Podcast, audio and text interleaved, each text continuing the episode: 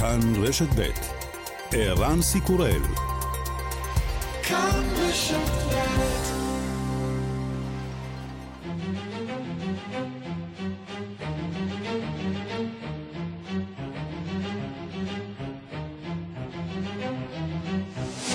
השעה הבינלאומית 13 במרס 2022 והיום בעולם. מערב אוקראינה תחת אש. 35 הרוגים במתקפת טילים לעבר מתקן צבאי בלביב. המתקן נמצא קילומטרים ספורים מהגבול עם פולין. שר ההגנה האוקראיני טוען במקום היו מדריכים זרים.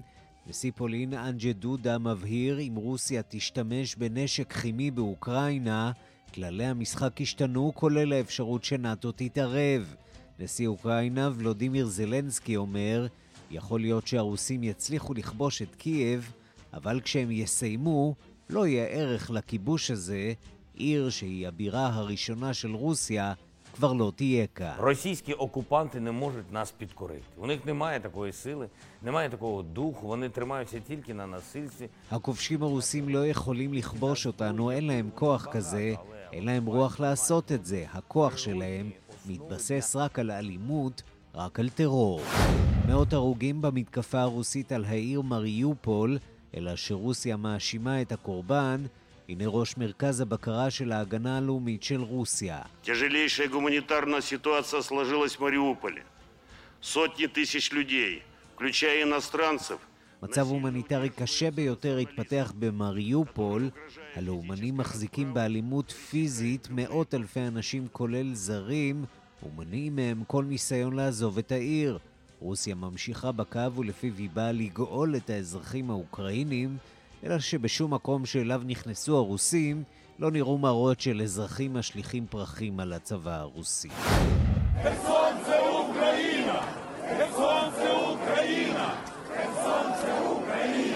ואלה הפגנות הבוקר מאזור העיר הכבושה חרסון.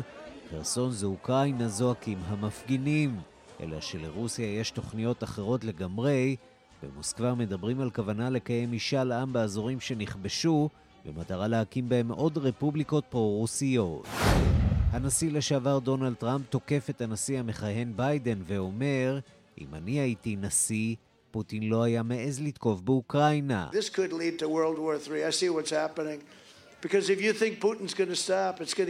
worse. Joe Biden failed to deter Russia's outrageous invasion of Ukraine. You could take the five worst presidents in American history and put them together, and they would not have done the damage Joe Biden has done in just 13 months. זה יכול להוביל למלחמת עולם שלישית, משום שאם אתם חושבים שפוטין יפסיק, אתם טועים, זה רק יחמיר. אין לנו אף אחד שיכול לדבר איתו. ביידן נכשל והוא לא הצליח להרתיע את רוסיה מפלישה. גם אם תיקחו את חמשת הנשיאים הגרועים בתולדות האומה ותשוו אותם לביידן, הם לא חוללו את ההרס שחולל ביידן בתוך 13 חודשים.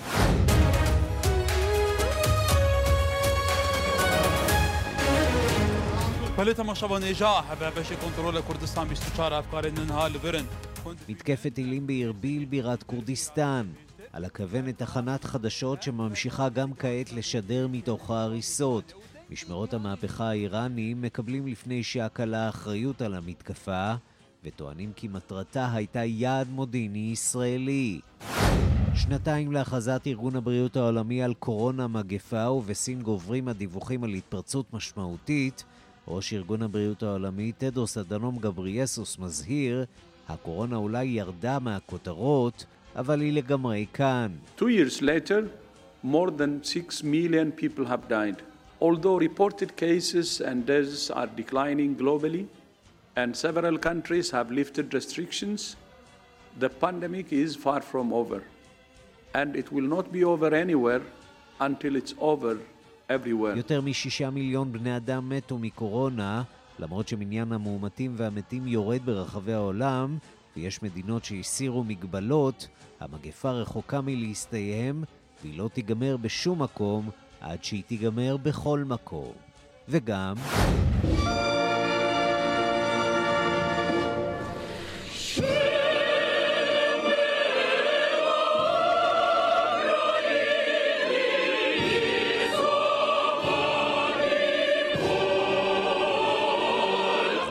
האופרה של אודסה מנסים גם הם לתרום את חלקם למאמץ המלחמתי, אתמול הם יצאו למדרגות האופרה וביצעו שם לעוברים ושבים את ההמנון האוקראיני.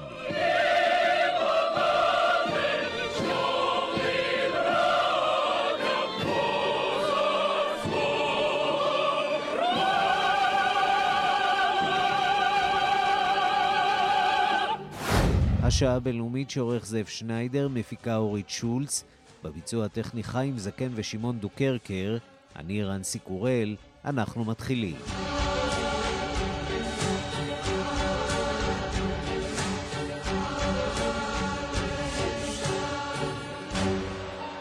שלום רב לכם, המלחמה באוקראינה, 17 ימים כבר חלפו, הרבה יותר מן התכנון המקורי של הנשיא פוטין וצמרת הקרמלין. הרוסים סופגים אש, עד כדי כך שנאלצו בימים האחרונים לקרוא ללוחמים מכל מקום לבוא להילחם באוקראינה, מצ'צ'ניה, מסוריה ואפילו מאפריקה, ואף שהחיילים והעם האוקראיני עומדים אה, איתן מול מכונת המלחמה של פוטין, רוסיה בכל זאת אה, עושה דרכה לעבר קייב, לאט אבל בטוח. הדיווח של כתבת חדשות החוץ, נטליה קנבסקי. התקדמות הכוחות הרוסים לעבר קייב נמשכת כי אוקראינה אינה מקבלת את התמיכה האווירית ממדינות המערב כפי שהיא מבקשת ואף העיצומים הרבים שהוטלו עד עתה על רוסיה אינם נוגעים בעיקר עוצמתה המנהיגים האירופיים לא הצליחו במפגשם בוורסאי להגיע להסכמה לסגור לחלוטין את ברז הגז הרוסי, כי לדבר יהיו השלכות ישירות קשות מאוד על חייהם של עשרות מיליוני אזרחי אירופה. בימים האחרונים ההפגזות הרוסיות מתרכזות על מערב המדינה באזור לביב הופצץ אתר צבאי לאימונים שבו שוהים יועצים זרים רבים.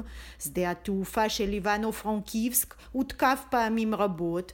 הכוחות הרוסים ממשיכים את הניסיונות לעקוף את קייב.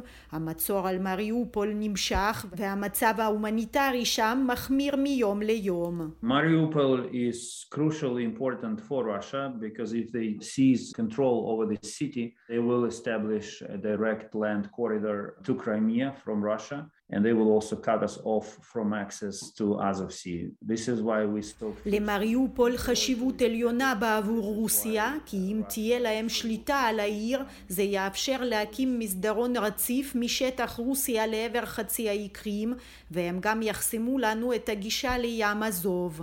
זאת הסיבה שאנו ממשיכים להגן על העיר בצורה איתנה והירואית, וזאת הסיבה שרוסיה מנסה להחריב את העיר, לקבל שליטה עליה בכל מחיר, טען אתמול שר החוץ של אוקראינה דימיטרו קולבה. הצד הרוסי טוען שהלאומנים האוקראינים הם שאינם מאפשרים לאוכלוסייה האזרחית לעזוב את מריופול. Тяжелейшая гуманитарная ситуация сложилась в Мариуполе. Сотни тысяч людей включая иностранцев, насильно удерживаются националистами, которые, угрожая физической расправой... המצב ההומניטרי הקשה ביותר הוא במריופול. מאות אלפי אנשים, כולל אזרחים זרים, מוחזקים בכוח בידי הלאומנים המאיימים עליהם באלימות פיזית כדי למנוע מהם לעזוב את העיר, טען מיכאיל מיזינצב, ראש המרכז הלאומי לניהול ההגנה ברוסיה. לדבריו, רוסיה העמידה לרשות האזרחים האוקראינים מסדרון הומניטרי בפעם השמיני ברציפות בערים מריופול, קייב, צ'רניהב, סומי מסדרון אחד שמוביל לטענתו אל תוך שטח רוסיה ועוד אחד אל עבר השטחים במערב אוקראינה אף אחד מהמסדרונות האלה לא אושר בידי הרשויות האוקראיניות, טען נציג רוסיה והוסיף קייב ממשיכה לטעון בציניות שאף אוקראיני או זר אינו רוצה לעזוב לעבר השטח הרוסי, אך אנחנו מקבלים אלפי קריאות ובקשות מן הסוג הזה בכל יום.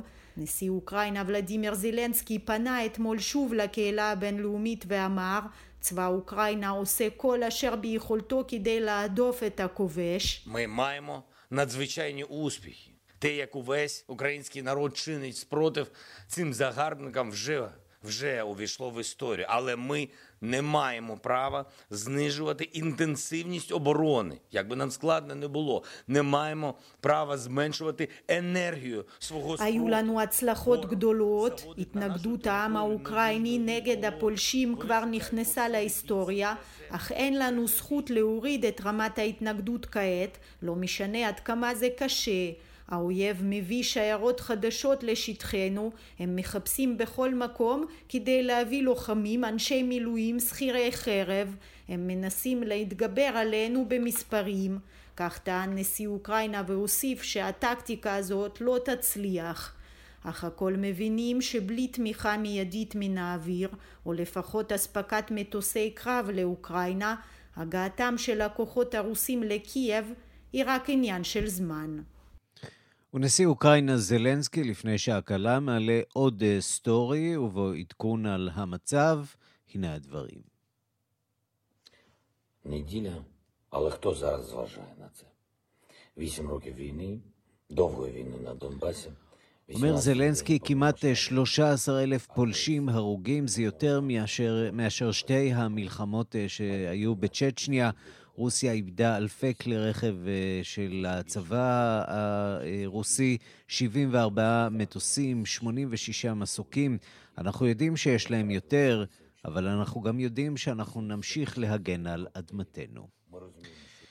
הלחימה היום אה, מגיעה גם למערב אה, אוקראינה. שלום ליאיר ויינרב, שליח כאן חדשות ללביב שבאוקראינה. שלום ערן ציקורי, מה שלומך? אה, אצלנו בסדר, אצלכם קצת פחות, אני מניח. כן, אנחנו נמצאים עכשיו במרכזה של העיר יבוריב, יבוריב, כן, הצלחתי להגיד את זה נכון. שצמוד לעיר הזו נמצא בסיס אה, האימונים שהותקף הלילה בידי אה, הצבא, בידי חיל האוויר הרוסי. אנחנו מדברים על 30 טילים שנורו הלילה אל עבר הבסיס הזה, התוצאה היא תוצאה קטלנית. 35 הרוגים ועוד כ-150 פצועים שנפצעו בתקרית הזאת, וזה ערן, צריך לומר, תקיפה שנייה בתוך שלושה ימים של אה, יעדים צבאיים במערב המדינה. מערב המדינה, מערב אוקראינה, הוא האזור השקט, אה, האזור שבו באופן יחסי התושבים האוקראינים כמובן אה, מנהלים את חייהם באופן כמעט שגרתי. זה בעצם העורף שאליו נמלטים מאות אלפי, אם לא מיליוני העקורים, אלה שלא עוברים את הגבול לפולין, נמצאים שם, באזור הזה. נכון, נכון. אנחנו מדברים על שניים וחצי מיליון פליטים אוקראינים כבר, חלקם יצאו מגבולות אוקראינה, ורבים אחרים החליטו פשוט אה, להישאר בתוך מדינתם שלהם, אבל במקומות כמו יבורי, ולמשל איפה שאנחנו נמצאים, חלקם נשארים בלבי וחלקם הולכים למקומות אחרים, היכן שיש להם אולי חברים, משפחה, מכרים.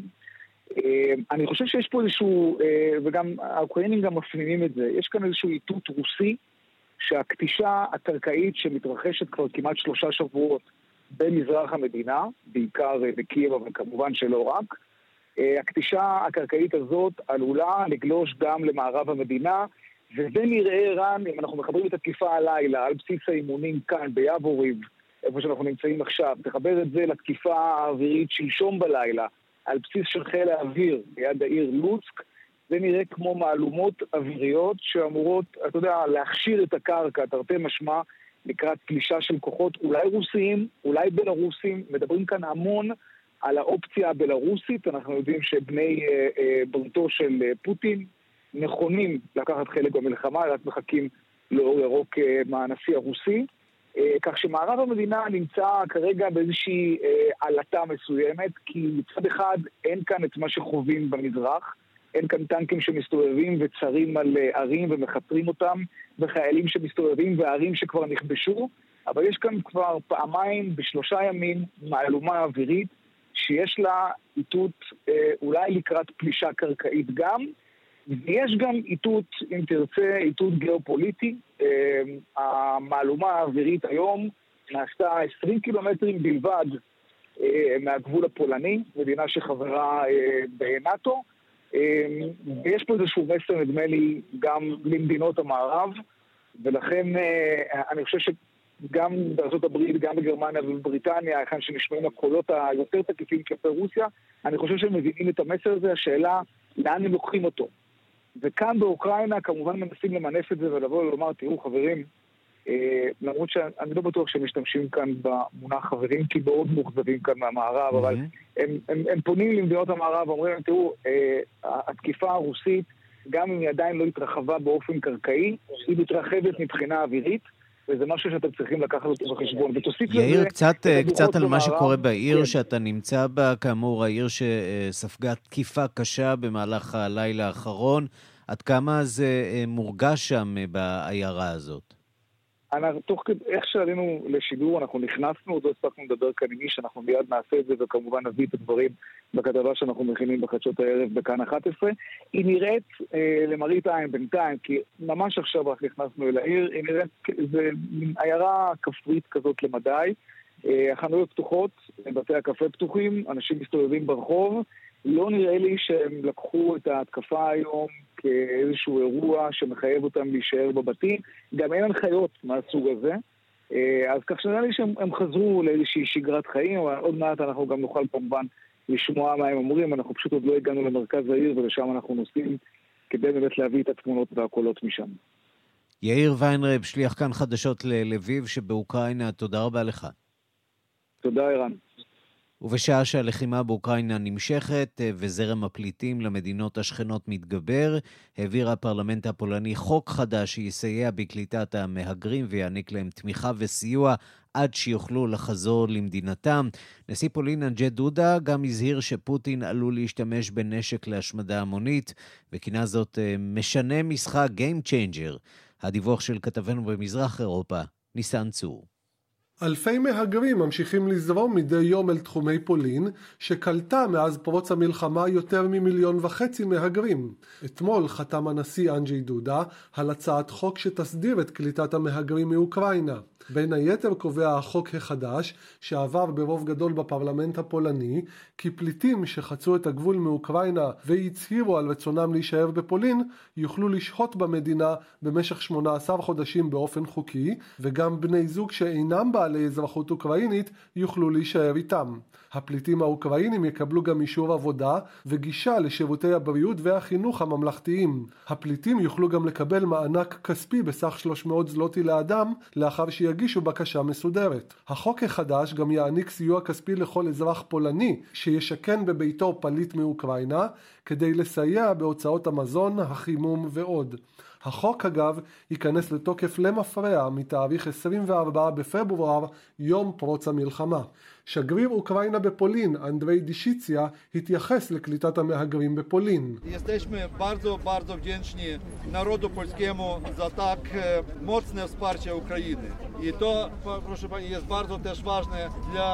אנו באמת מאוד אסירי תודה לעם הפולני על התמיכה החזקה כל כך באוקראינה. זה חשוב מאוד גם לאנשים שנשארו מאחור באוקראינה וממשיכים במאבק הזה ויילחמו עד הניצחון, וגם לכל אלו המגיעים לפולין וזקוקים לעזרה ולחום אנושי.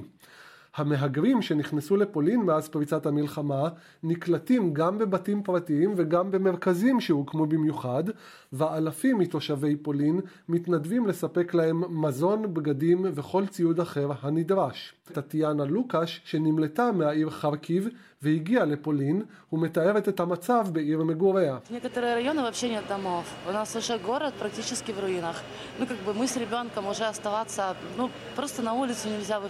אין עוד בניינים בחלק מהמחוזות. העיר כמעט נהרסה.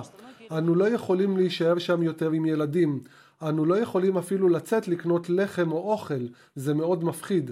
אנשים רבים נותרו ללא מקום מגורים, כמה בניינים הופצצו ודירות נהרסו כליל. ובצל הדיווחים על חוסר ההתקדמות של צבא רוסיה, השגריר האוקראיני בפולין, דשיציה, התייחס גם הוא למצב הנוכחי באוקראינה ולעובדה שאף אחת מהערים המרכזיות באוקראינה לא נפלה בידי רוסיה.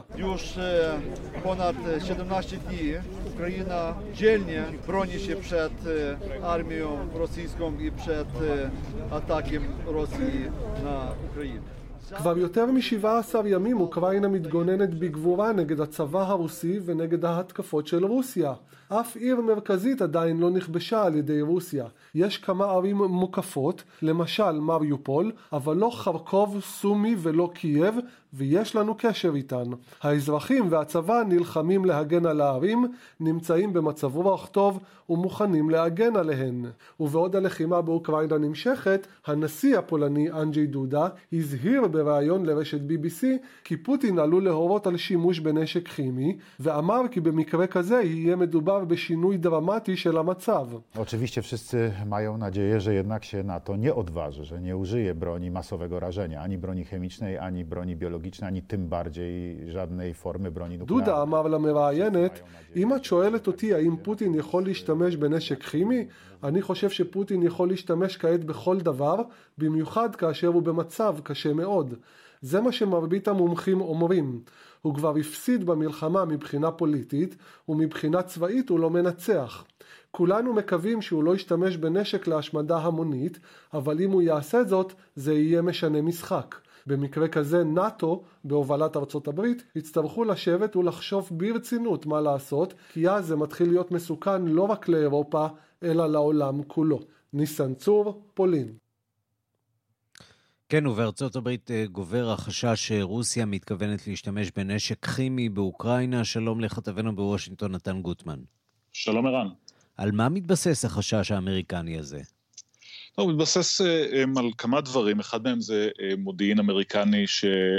ובינלאומי שמדווח על זה שהם רואים את הרוסים מכניסים לזירה חליפות הגנה מעין חליפות אב"ח ללוחמים שלהם, משהו שיכול לסמל אה, אולי איזשהו אה, אה, רצון שלהם להשתמש בזה וצורך להגן על החיילים שלהם בחזית בגלל זה.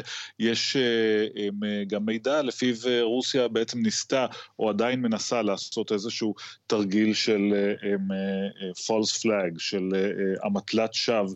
כדי לגרום לכך, לגרום למערכה להיראות כאילו ארצות הברית ואוקראינה הן שמכניסות שימוש בנשק קימי לזירה כדי שרוסיה תהיה לה סיבה להיענות בנשק קימי מהצד שלה. הדברים האלה נראים כמו הכנה. לאפשרות הזאת, לאיזושהי הסלמה שתהיה מאוד משמעותית. הנשיא ביידן, שנשאל על כך ביום שישי, אמר שארצות הברית תגיב בחומרה שרוסיה תשלם מחיר כבד אם היא תשתמש בנשק כימי בזירה, וזה אה, אולי כמו ששמענו גם אה, אה, מהצד הפולני, אולי זה יהיה באמת איזשהו משנה משחק מבחינת התגובה של נאט"ו למה שקורה כרגע, וזה יגרור בהכרח התערבות צבאית אמריקנית ושל מדינות מערב אירופה. כרגע אנחנו לא רואים את זה. נזכיר שכן, ברור שמדובר כאן בחציית קו, אבל זה לא שארצות הברית בסופו של דבר התערבה צבאית כאשר אסד השתמש בנשק קימי נגד בני עמו, כך שזה לא גורר תגובה אוטומטית, אבל ברור שזה יהיה בגדר החרפה משמעותית מצד האמריקנים. והאמריקנים כל העת אומרים שפוטין בעצם מה שהוא עושה כל העת זה להסלים את המאבק. המעבר שלו עכשיו לפגיעה משמעותית יותר באזרחים, גם כן נראה כחלק מהמהלך הזה, כמובן גם ההתקפה על אזורים שסמוכים לגבול הפולני, גם הם נראים כחלק מהרצון המכוון הזה של פוטין לבחור בדרך של החרפה, כי הוא לא מצליח להתקדם בתוך שטח אוקראינה כרגע כדי לסיים את הכיבוש שם. הנה דברים שאמרה בסוף השבוע סגנית הנשיא קמאלה האריס, שסיימה בעצמה סיור אצל בעלות הברית של ארצות הברית לאורך הגבול עם אוקראינה. Russia's invasion threatens not just Ukraine's democracy, it threatens democracy and security across Europe. And by extension, when democracy is threatened anywhere, it threatens us all. And the ocean that separates us will not leave us untouched by this aggression. So I will say what I know we all say, and I will say over and over again. The United States stands firmly with the Ukrainian people in defense of the NATO alliance. Yeah. התייצבות שוב לצידם של בני העם האוקראיני, אזהרה שפגיעה הזאת לא, אם היא תתחיל, היא לא תסתיים דווקא, זאת אומרת, אין הבטחה לזה שהיא לא תגיע לגבולות ארצות הברית ומחוץ לגבולות אוקראינה, הדברים הכמעט רגילים האלה שאנחנו שומעים מאנשי הממשל. כן, ובתוך כך הסיפור הזה הוא כמובן גם סיפור פוליטי פנים-אמריקני. הנשיא לשעבר דונלד טראמפ מוסיף לתקוף את הטיפול של הנשיא ביידן במשבר. מה הוא בדיוק טוען? בגדול הוא טוען, והייתה לו עוד עצרת אתמול, בגדול הוא טוען, אצלי זה לא היה קורה. איך זה לא היה קורה אצלו? טראמפ מאמין שהוא משדר או שידר איזושהי תקיפות או איזשהו סוג של גישה קשוחה כלפי רוסיה, והיא זו שגרמה לכך שבארבעה שנים שהוא היה בשלטון, רוסיה לא נקטה צעד צבאי מהסוג הזה. בואו נשמע אולי תחילה קטע מדבריו. The Russian invasion of Ukraine is a terrible atrocity that should never have been allowed to happen. It would have never happened. I know I speak for everyone here tonight when I say we are praying for the proud people of Ukraine. They are going through hell. They are fighters, and God bless them all. Make no mistake, however, that Russia would not have dared to annex one inch of territory if I was in. In fact, I stand as the only president of the 21st century on whose watch Russia did not invade another country, and neither did anyone else. Under our administration, we had peace through strength. That's what it was. כן, אז זו, זאת התפיסה של טראמפ, היה לנו um, שלום בתקופת ממשלי בזכות הכוח שהפגנו בתקופתי. אני הנשיא היחיד במאה ה-21 אומר שבתקופתו רוסיה לא פלשה לאף, לשטחה של אף מדינה אחרת. Um, עובדתית יש משהו בדברים האלה, כמובן שיש גם גישה אחרת שטוענת שהסיבה שלא הייתה פלישה רוסית באותן ארבע שנים היא בגלל שרוסיה רוסיה הרוויחה במישור הדיפלומטי מספיק תחת תקופתו של דונלד טראמפ, כך שלא היה לה צורך בהתפשטות צבאית, בין אם זה באמצעות החלשת נאט"ו, באמצעות ההחלטה של טראמפ לעצור אספקת נשק לאוקראינה באותה שלב, ההחלטה שלו לאפשר לה להתבסס יותר בסוריה וכיוצא באלו, אבל הוויכוח הפוליטי הזה, אולי נדגיש לצורך ההקשר הכללי יותר, מתנהל קצת בשוליים. באופן כללי יש ביקורת של הרפובליקנים מהזרם המרכזי על ההתנהלות של הממשל, היא לא ביקורת מהסוג הזה של טראמפ, אלא רק יותר נוגעת לרצון לסייע יותר לאוקראינה ויותר מהר. ובקרב הציבור, בסופו של דבר, יש תמיכה פחות או יותר באופן שבו ביידן מנהל את המלחמה הזאת כרגע, וצריך להדגיש, הדברים האלה הם כרגע. כל, אם יש חשש חלילה שהמצב שם יסתבך עוד יותר, ברור שדעת הקהל תשתנה גם היא. נתן גוטמן, כתבנו בוושינגטון, תודה. תודה רבה. וישראל מחריפה את הרטוריקה כלפי רוסיה. היום שר החוץ יאיר לפיד, ראש הממשלה החליפי, נמצא בביקור ברומניה, והוא תוקף את רוסיה על הפלישה באוקראינה. Israel condemns the Russian invasion of Ukraine. It's without justification, and we call on Russia to stop its firing and attacks and to resolve this conflict around the negotiating table. Israel will do all it can to help reach a peaceful solution. We're working in complete coordination with our ally, the United States, כן, ישראל מגנה את הפלישה הרוסית ועומדת בקשר כמובן עם כל בעלות בריתה בניסיון למצוא מוצא למשבר הזה. לא שינוי בתפיסה, אבל בהחלט שינוי אולי בטון הכללי, כפי שהדברים נאמרים ברומניה, חברה בברית נאט"ו, אחת המדינות שגובלות באוקראינה. אנחנו מכאן לרוסיה, מה קורה בתוך רוסיה עצמה, מה יודעים, מה לא יודעים האזרחים, ואנחנו רוצים לדבר עם אחד הקולות הבולטים של האופוזיציה הרוסית, וכשאנחנו מדברים על קול בולט, אנחנו מציצים ככה בערוץ היוטיוב שהוא מנהל, שמו מקסים כץ, הוא איש אופוזיציה רוסי, והוא, הסרטון האחרון שלו, למשל, שעלה לפני שעות אחדות, יש לו 180 אלף צפיות ועוסק בדיוק בנושא הזה, מתי הטירוף הרוסי ייגמר, נשמע אולי קטע מזה. Давайте сегодня попробуем дать хотя бы частичный ответ на вопрос, когда же все это безумие закончится. Российские танки стоят около Киева, Харькова, Мариуполя и Николаева, стреляют туда из танков, артиллерии и ракет, убивают мирных украинцев. По-настоящему воюют две армии, российская и украинская. Россия стала страной-изгоем.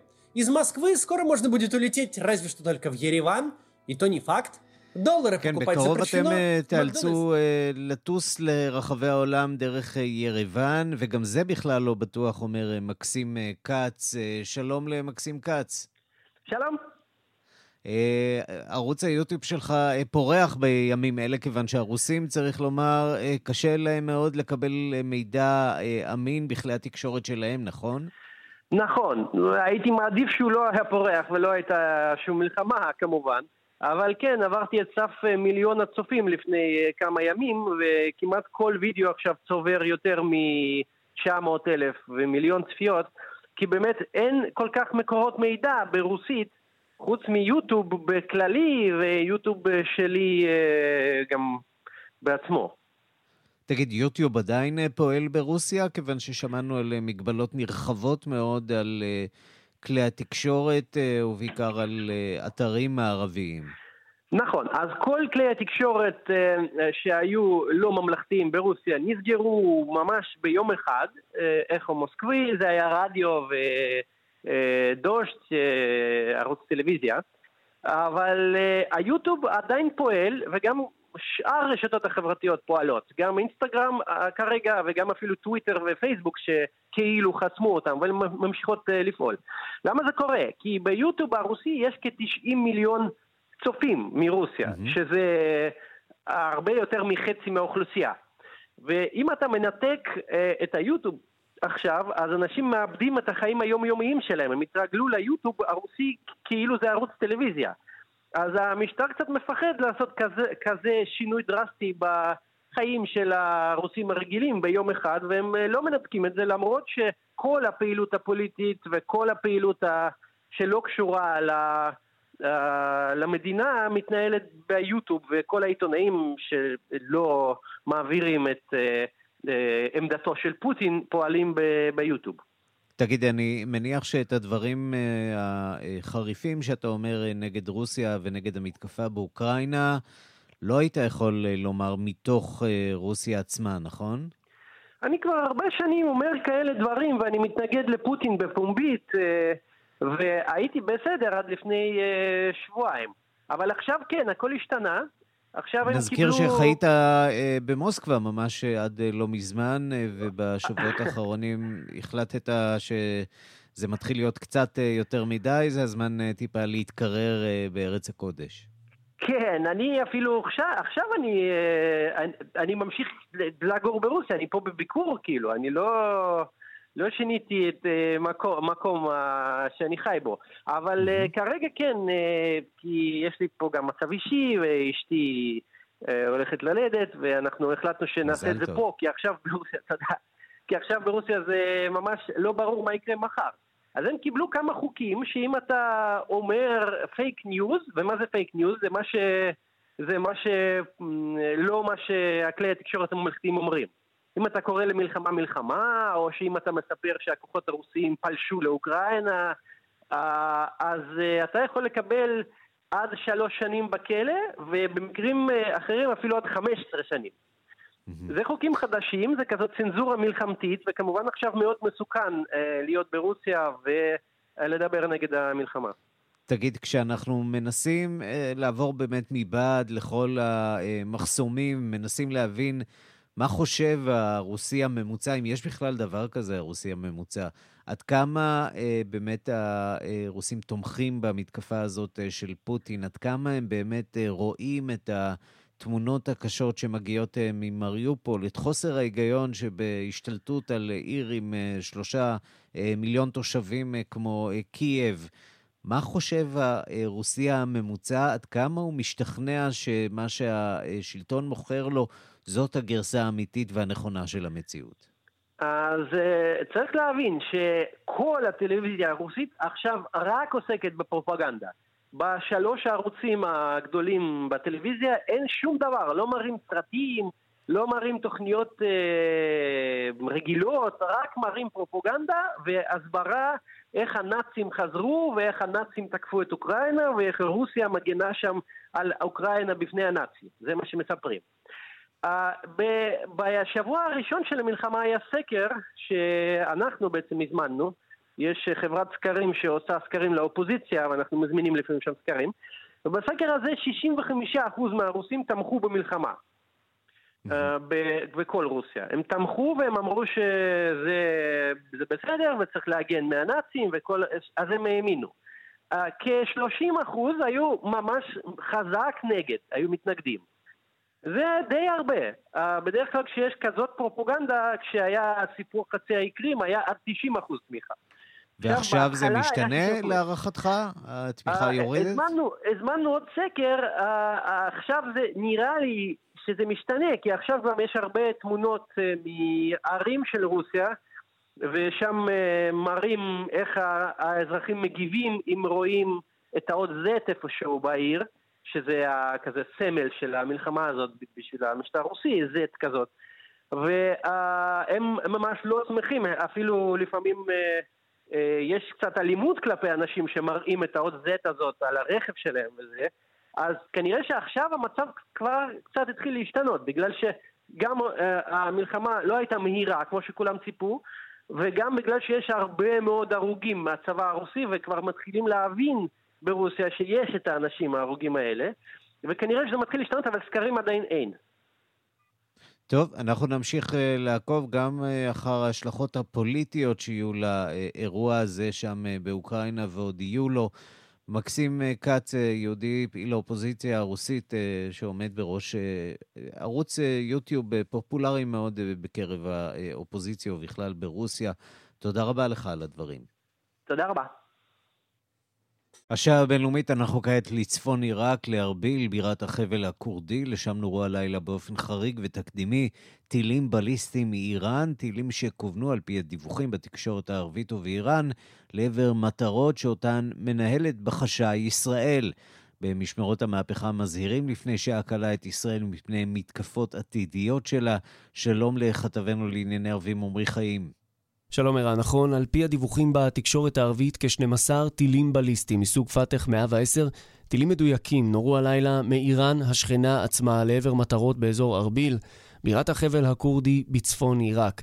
נדגיש, הירי לא בוצע בידי באי כוחה של איראן באזור או בידי מיליציות שיעיות בעיראק כפי שקורה לעיתים, אלא מאיראן ממש. לפני שעה קלה קיבלו עליהם משמרות המהפכה של איראן אחריות על המתקפה והזהירו את ישראל. במקרה של מתקפות עתידיות תהיה תגובה קשה, החלטית והרסנית לדבריהם. הנה תחילה כמה קולות מאותה תקיפה הלילה.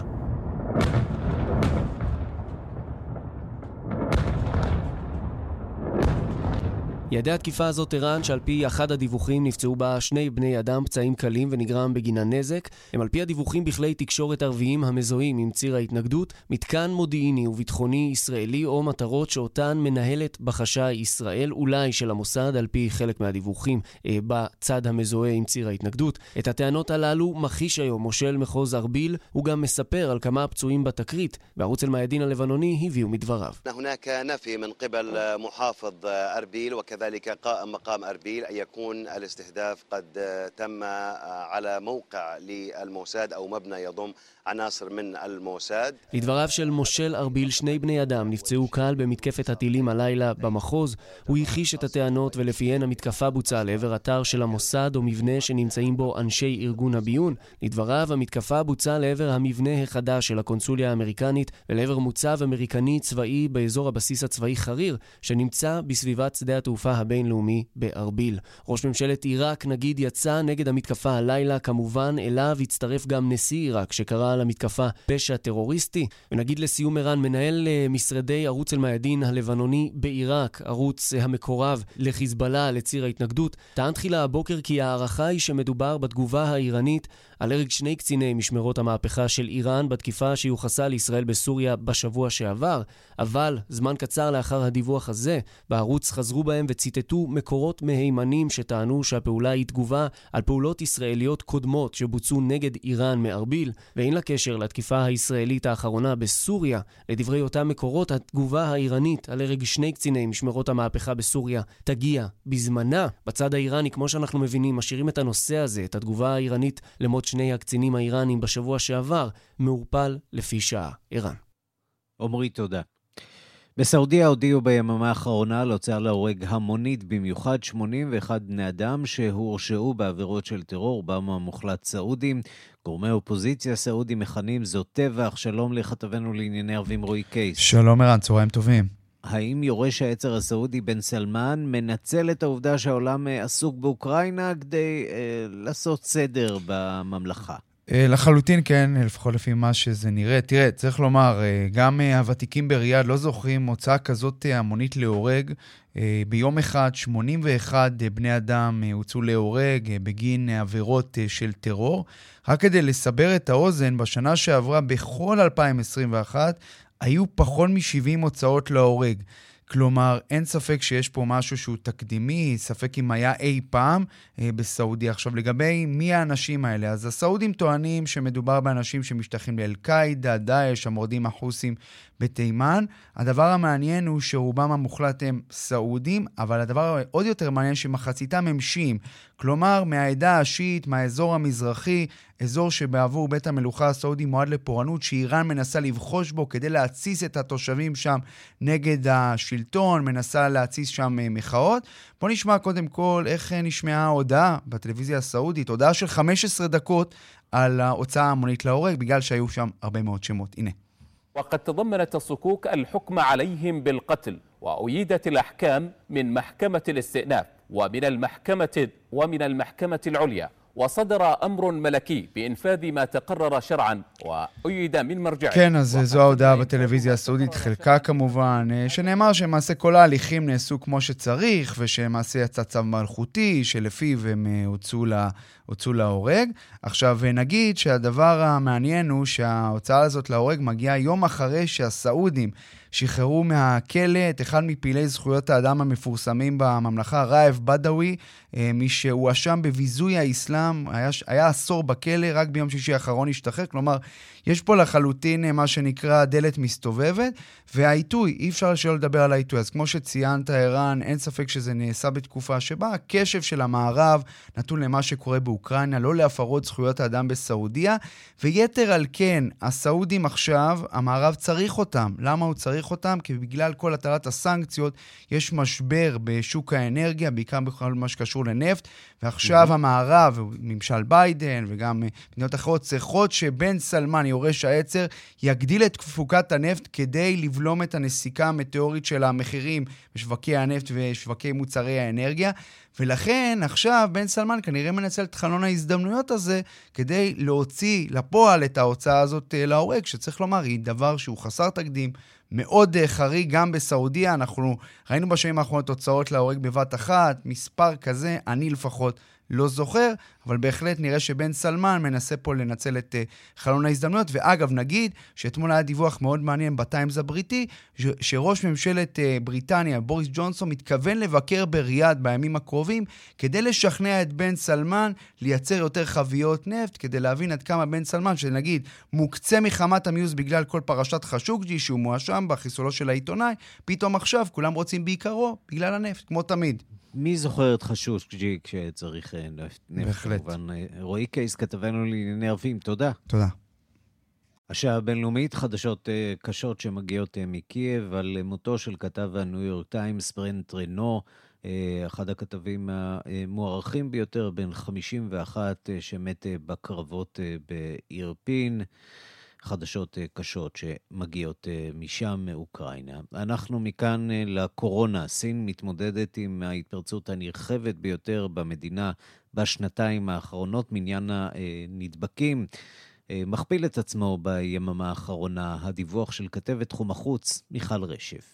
3,400 מאומתים לנגיף קורונה אותרו ביממה האחרונה בסין, כפול ממספרם אתמול, מספרים שמעמידים למבחן את מדיניות אפס הדבקה של המדינה. כ-19 מחוזות בסין נאבקים כעת בעלייה בתחלואה בקורונה מזנים דלתא ואומיקרון, ובהם גם הערים ג'ילין ושנגחאי שנכנסו לסגר חלקי.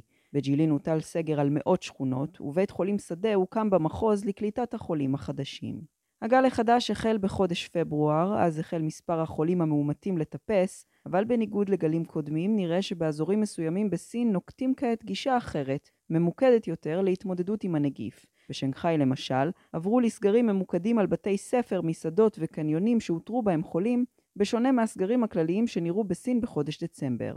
ביום שישי האחרון הודיע משרד הבריאות המקומי על הכנסה של בדיקות אנטיגן ביתיות לתוכנית הלחימה בנגיף, אלה יימכרו בבתי מרקחת, מרפאות וגם ברשת. רק בשבוע שעבר הציע בכיר במערכת הבריאות הסינית לעבור למדיניות שמאפשרת לחיות עם הנגיף, כמו שעשו מדינות רבות בעולם, אולם הממשל בסין הודיע כי הסגרים צפויים להימשך.